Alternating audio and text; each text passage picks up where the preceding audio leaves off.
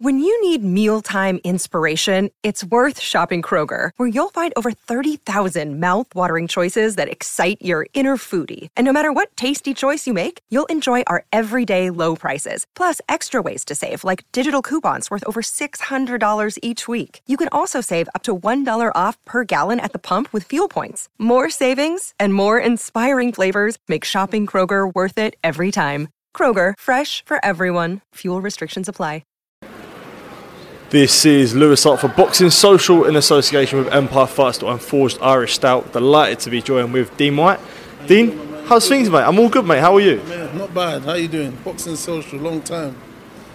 Long time, but not long time for me, mate. Yeah, everything's all good, man. Everything's all good. I'm not new, like... Yeah, we done one before. I'm about a year, been doing this for a year. So yeah, man. Yeah, what's everything been like on the promotional stable? Everything like that. Everything all going well. Working with Blackbox Global, we got a show this Saturday at Tolworth. We got Alfie Clegg fighting Iman Matendu for the IBL Youth World Title. Got a lot of struggles getting that across the line, but we're still in the battlefield, patching that together. But we're against the clock here, so yeah, we're just continuing to push for that, and we had a few dropouts, but yeah, we're just trying to patch that show together. But yeah, it's still in at the minute. We're going to make some decisions in the next couple of hours on how we proceed based on, you know, the opponent and other things. But you know, boxing's hard, and you know, we've had a lot of setbacks this week. So, but this is part of the boxing game, man. You have good and bad moments. You got to take them as you can. And just enjoy whatever moments that you're given, you know what I mean? How do you deal with these adversities as a promoter? As you know, all the big-time promoters, they all have dealt with their own adversities. With yourself, who's fairly new to the game on the promotional landscape, how do you feel like you deal with, you know, different adversity, whether it's fights falling out, you know, constant like and stuff like that? How do you deal with them sorts of adversity? Pull my hair out, but still got the hair. But I mean, you know, imaginary pull my hair out, but I mean.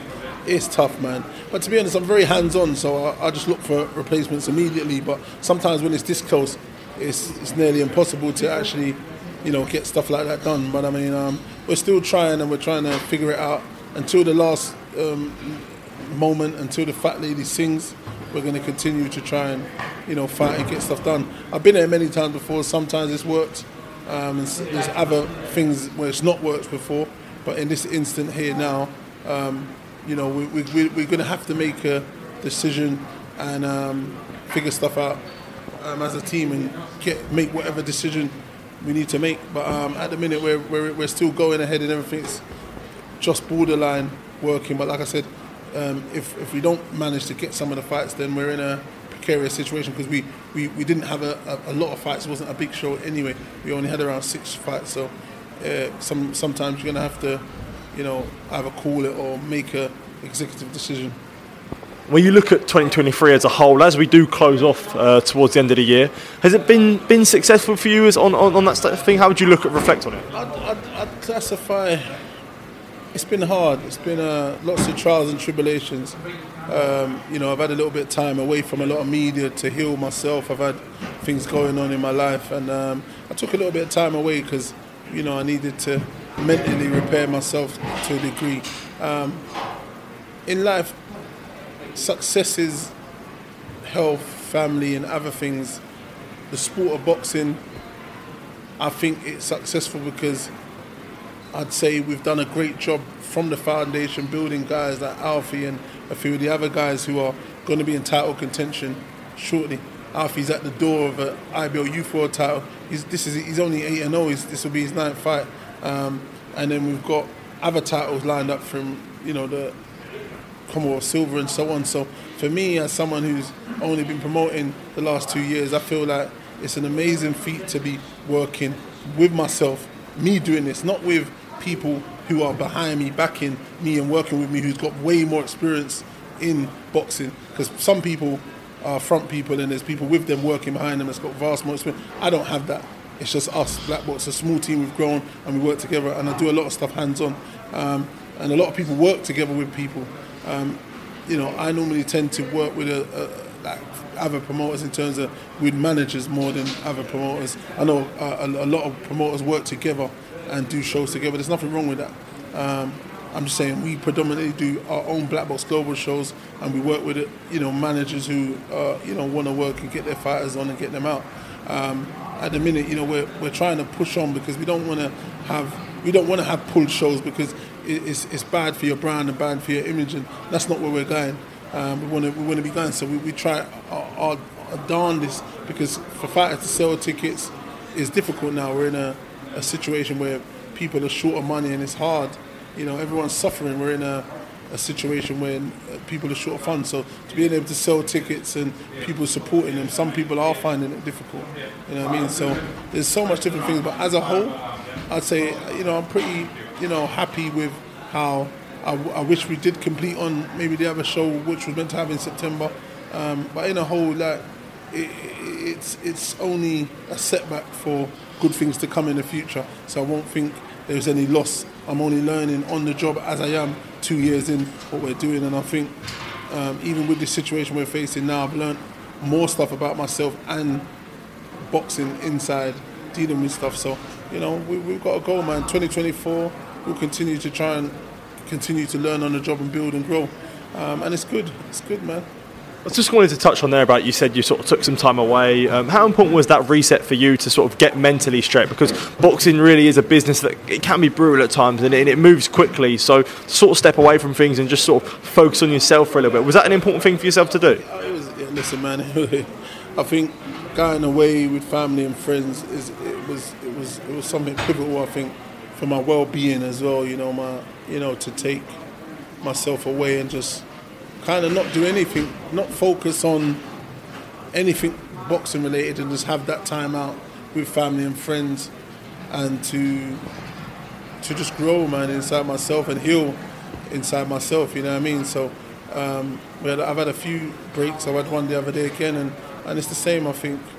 It's just, they say time is the key for most things. I don't know about that, but I think, you know, being away in the sun definitely pays a part on our mental state. Vitamin D is always good for mental state. So, you know, it's it was pivotal, and I think it's probably something, obviously, you know, I've got to give myself a bit of time for my well-being as well.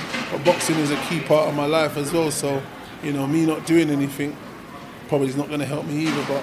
But it's made me, you know, raring and wanting to come back with a bang and do stuff. So that's why we're adamant and we're pushing on for the stuff, for the shows to get on, for the fighters to, you know, get these fights under their belt and move forward in their careers. Absolutely. And moving on to different boxing topics, on the topic of the heavyweight division, December 23rd, a very, very popular day for boxing fans, especially towards Saudi Arabia. We see a massive, massive card with Anthony Joshua taking on Otto Wallin, Deontay Wilder taking on Joseph Parker. This has also come with criticism, you know, why aren't we getting Joshua and Wilder and some other matchups? Are you overall happy with this, how this whole Saudi card's evolved? Yeah, I'm ashamed I didn't get to go. That I was away actually, but I mean, it looked amazing. It's the Saudis, their Turkel Sheikh seems to be doing a great job as the man front runner running the sport in Saudi Arabia and putting his money where his mouth is with this boxing game. You know, he's saying, look, man, fuck all the talking, man. What do you guys want? And let's get these fights done, because these fights have been in the running for a long time and they haven't been able to materialise, a lot of them, and we're getting closer. It seems to be some form of like a Grand Prix fight-offs, semi-finals, quarter-finals, semi-finals and so on, and then these guys meet each other if they beat these guys. And I mean, I'm looking forward to it, man. It's a good stacked card of heavyweight fights and, you know, a lot of 50-50 fights in there. But obviously, as the elite boys, you'd expect the top runners, even though, and I believe that's a hard fight for Joshua, being a southpaw, being 6'6". It's not easy to manipulate and lean and bend on someone who's 6'6". So I think it's a tricky fight, but I believe he'll come through that. I believe, you know, I like Parker, but I do believe that power of Wilder's, does he be able to withstand that for 12 rounds? I'm not sure if he does, but I wish him well, you know what I mean? But and then Daniel Dubois against Big Baby Miller. Very, very interesting fight. That's probably the dark horse of the lot, man, because I think Miller's an unknown quantity in some aspects, and Daniel Dubois, because of many things that's happened to him in his career, he went down and lost against Usyk. He went down, fractured eye against Joe Joyce, and it's unknown where he is. But I thought he'd done okay early with Usyk, But that big old bruiser, that big old tank, 300-something pounds coming towards you, Miller's going to be, it's going to be interesting to see how he performs, how he does. I was going to stick on the topic with Daniel Dubois. Is it a surprise to see him back at the world level mix and still back at the top level, considering how that Usyk fight went, and obviously people bringing the Joyce fight back up as well with the question of the stoppage? Indeed it is, but we've got to give credit to Frank Warren, man. Look, one thing I tell you about Frank Warren, he's good at getting his guys into positions, to capitalise. Obviously, and he's done extremely well. Obviously, when he lost to Joyce, everyone thought it was done. But he's managed to get him the world title option, and now he's managed to get him on his big table, get him big butter again. So, big up Frank Warren. Old Frank's there, man. He's been in the game a long time, and now he's sitting at the top table smiling next to Eddie thinking, this old dog still got some little tricks here, buddy. Absolutely. And sticking on the topic of AJ, obviously now with another trainer, and I think it's his third trainer in 4 fights. In this press conference, he was, particularly aggressive, didn't want to answer any questions from Dev Sarni.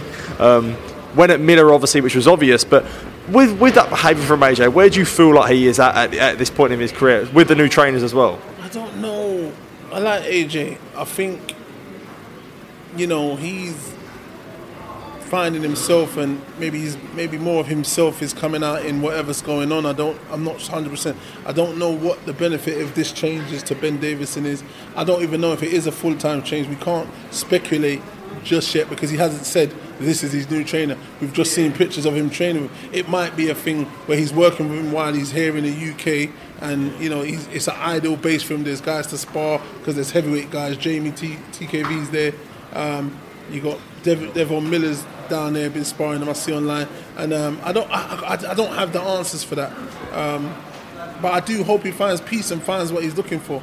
I want him to find that because I want him to do good so he can win these next few fights and bring himself to the top of the table to get that fight with Fury and do his thing. But I'm not sure how it all unfolds because we're seeing this stuff and we don't know why people move from coaches to coach for different reasons. I don't know. He is fine. He's trying to look for a home. He's trying to look for the ideal match, but I don't know. It's just not materialised just yet. But we'll see. You know what I mean? There's no point speculating just yet. We'll find out what actually happens later down. Absolutely. Sticking on the topic of Saudi heavyweight, so I have to talk about Fury Usyk. Fury and his team seem incensed that Oleksandr Usyk isn't his toughest fight yet. They've talked about the Klitschko fights, the Wilder fights. Do you really believe that? When you hear these things, do you think that Usyk Fury's hardest fight? Do you believe? I'm not sure. We'd only have to wait and see. In terms of skill set for skill set, it's probably going to be one of the most skillful guys he's met. Yet again, he's not going to be as strong as Ngannou, who we saw him fight the other day, but yet again his boxing IQ is probably better than his. But IQ from Ngannou is still pretty decent, but he had a hell of a chin. That's what we're yet to see. That's what we're yet to see, because no one's really hit Usyk that much. What I've noticed on the chin, but he's been pretty good, evasive, skillful. So it'd be interesting because I haven't really seen. He had a great fight against. What's the cruiserweight guy's name? One of the old champions. What, Usyk? The Usyk fought one of them cruiser. No. Bradis. That was a really good fight, and he got caught with a few shots, but a big puncher, big 6'9" lummox punching you on the chops like Fury, using his elbow, leaning on you. It's going to be interesting to see how he deals with that kind of stuff. You know what I mean? Because it's not orthodox boxing. He likes to use his size, tire the legs. And then when you tire the legs, you start hitting someone on the chops, they're going to go down because their legs are weak. So it didn't work with Garni. Big old chunky legs, big neck, strong geezer. None of them games he was playing, none of that worked. So it'd be interesting. I think he underestimated Ngannou a little bit, and we will not see that same Fury come February the 17th. I think he'll be spot on, and he'll be in top nick, hopefully, and then he'll kick the rabbit's ass. Do you think that we can't take much from that Ngannou performance, with Ngannou being much bigger than Usyk, completely different styles? And so for people saying because he unorthodox styles somewhat give you a harder task and a proposition, because when you've got people whose technique is not orthodox stand-up technique, it is harder to read and gauge. You know what I mean? If you've got orthodox, not to say he's Usyk's orthodox because his how he moves in circles is something different as well, which will, I think Fury might find difficult as well. But Usyk, he's got that little move where he can use his up jab and just do his thing and, you know, pick some points and kind of win. But I think it'll still be an evenly tough fight because you can't be such a dominant amateur, a dominant cruiserweight, and come to heaven and be so dominant and not have something about you. So we're going to see. I think these two might bring out the best in each other, and they're going to have to be for the one, either one to be the winner.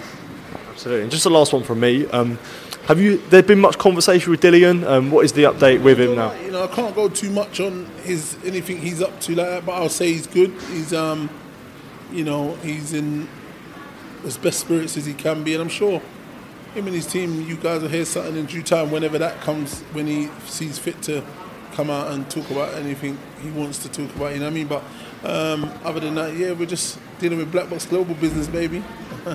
Absolutely. Dean, thank you for your time. Really appreciate you always catching up with you. And all the best for Saturday, mate. I hope it all goes well. Top man. Thank you, mate. Cheers.